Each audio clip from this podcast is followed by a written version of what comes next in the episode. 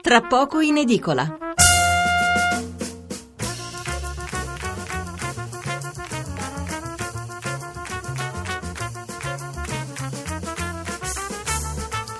Buonasera da Stefano Mensurati e benvenuti all'ascolto di Tra poco in edicola, la rassegna stampa notturna di Radio 1.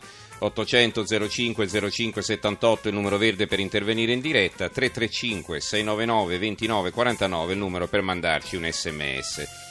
E senza dubbio la sentenza della consulta sulla legge elettorale a occupare le aperture di quasi tutti i giornali, compresi molti locali.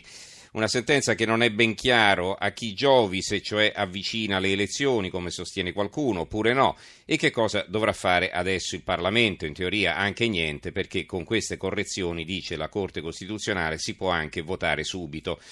Molti titoli anche su Trump che firma il decreto per la realizzazione della barriera con il Messico, mentre intanto le borse americane segnano nuovi record, eh, questo a dimostrazione che le sue prime mosse in campo economico sembrano piacere ai mercati. Poi eh, si continua a parlare delle zone terremotate, dell'hotel Rigopiano e della tragedia dell'elicottero, anche se in prima pagina eh, il rilievo di queste notizie è molto diminuito rispetto ai giorni scorsi. Veniamo alla nostra scaletta di questa sera. Fra poco avremo ai nostri microfoni Vincenzo Forti, uno dei sopravvissuti al crollo dell'hotel Rigopiano, che ci racconterà questa sua terribile avventura. Andremo avanti con lui fin dopo l'una, se volete parlargli o rivolgergli qualche domanda, prenotatevi fin d'ora o incominciate pure a scrivere. Dopo il GR presenteremo il nuovo numero eh, di Panorama, eh, quindi eh, subito dopo eh, un'ampia riflessione sulla sentenza della consulta ci faremo spiegare tutto dal professor Paolo Armaroli. Infine, come sempre, la lettura delle altre principali notizie del giorno. Allora, partiamo con quanto scrivono i giornali sull'Abruzzo e sul Rigopiano, dove eh, poco fa sono stati trovati gli ultimi due corpi che ancora mancavano all'appello, ma i giornali dei quali eh, vi darò notizia, quelli che ho già qui sul tavolo, evidentemente questa notizia non ce l'hanno. Allora, il quotidiano nazionale, il giorno La Nazione, il resto del Carlino, terremotati, mezzo milione senza luce, Gentiloni, ora i rimedi, gelo, traumi e asfissia, ecco come sono morti nel resort e un altro servizio. Il fatto quotidiano, gli abusi edilizi hanno fatto crollare l'hotel di Amatrice, qui si parla dell'hotel di Amatrice, non di quello di Ricopiano, l'altro terremoto è scritto nell'occhiello. L'apertura di Libero, terremotati e incazzati presi in giro dallo Stato, le vittime del sisma protestano a Roma, tutti i politici scappano, Di Battista li incontra ma prende insulti.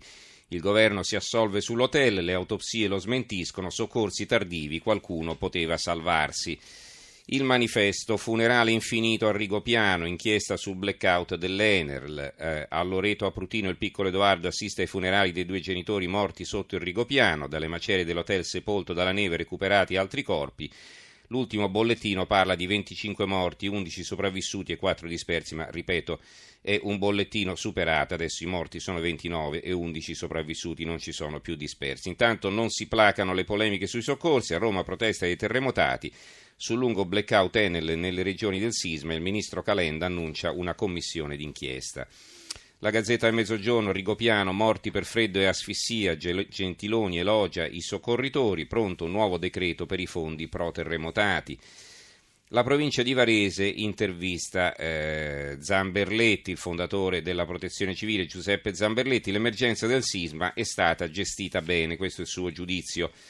Il Corriere Adriatico, il quotidiano delle Marche di Ancona, eh, morto anche Marco, il pilota d'aereo. All'hotel Rigopiano si scava ma restituisce solo vittime.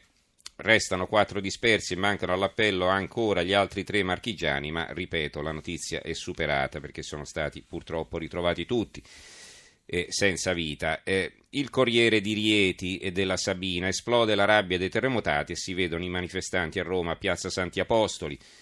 Eh, un minuto di silenzio per i terremotati. È iniziata così ieri mattina la protesta del comitato Quelli che il terremoto, nato su Facebook, e che ha radunato a Roma per protesta circa un migliaio di cittadini provenienti dalle zone terremotate.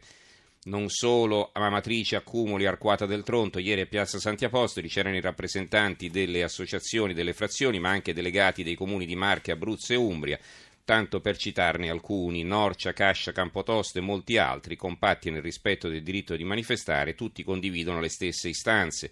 Meno burocrazia, meno atti e più fatti, questi gli slogan che hanno accompagnato la protesta dei terremotati che hanno indossato tutti la fascia tricolore, ognuno in rappresentanza dei tanti sindaci che dal 24 agosto ogni giorno tirano alla carretta e che ieri erano al lavoro ma vicini ai manifestanti. Difficoltoso anche l'arrivo nella capitale per alcuni pullman fatti fermare a Trastevere. Il Corriere dell'Umbria, Terni in lutto per Alessandro, ritrovato il cadavere del giovane disperso per sette giorni tra la neve e le macerie del Rigopiano. Eh, I terremotati marciano su Roma è un altro titolo.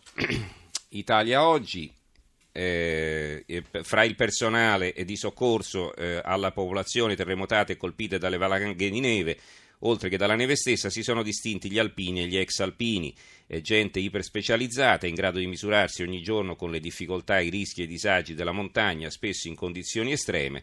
Purtroppo con l'eliminazione della leva militare si sono ridotti in numero e l'età media si è alzata per attività che chiedono invece il pieno delle forze. Un paese appena normale, con i politici non presi solo dalla riforma elettorale, sarebbe rafforzata la ferma triennale retribuita di giovani alpini ai quali, fin dal primo arruolamento, dovrebbe essere assicurata alla fine del triennio l'assunzione senza ulteriori concorsi nei corpi di polizia, nella vigilanza urbana e nei vigili del fuoco. Darebbero un contributo di vitalità nelle forze alpine e a fine triennio offrirebbero ai corpi di destinazione capacità atletiche e organizzative. Gli alpini non sono passacarte, ma persone che si mettono a disposizione degli altri. Sarebbe un peccato disperdere queste potenzialità. La proposta arriva qui dal corsivo in prima pagina su Italia Oggi. E infine, eh, a testimonianza che il rischio valanghe c'è anche altrove, eh, abbiamo una foto dell'Etna innevato sulla Sicilia, tutta, eh, tutta, la parte centrale della pagina occupata dall'Etna e eh, appunto c'è anche il fumo che esce dai comignoli, anche sull'Etna rischio, rischio valanghe, il soccorso alpino invita alla prudenza. 800 05 05 78 numero verde 335 699 29 49 il numero per gli sms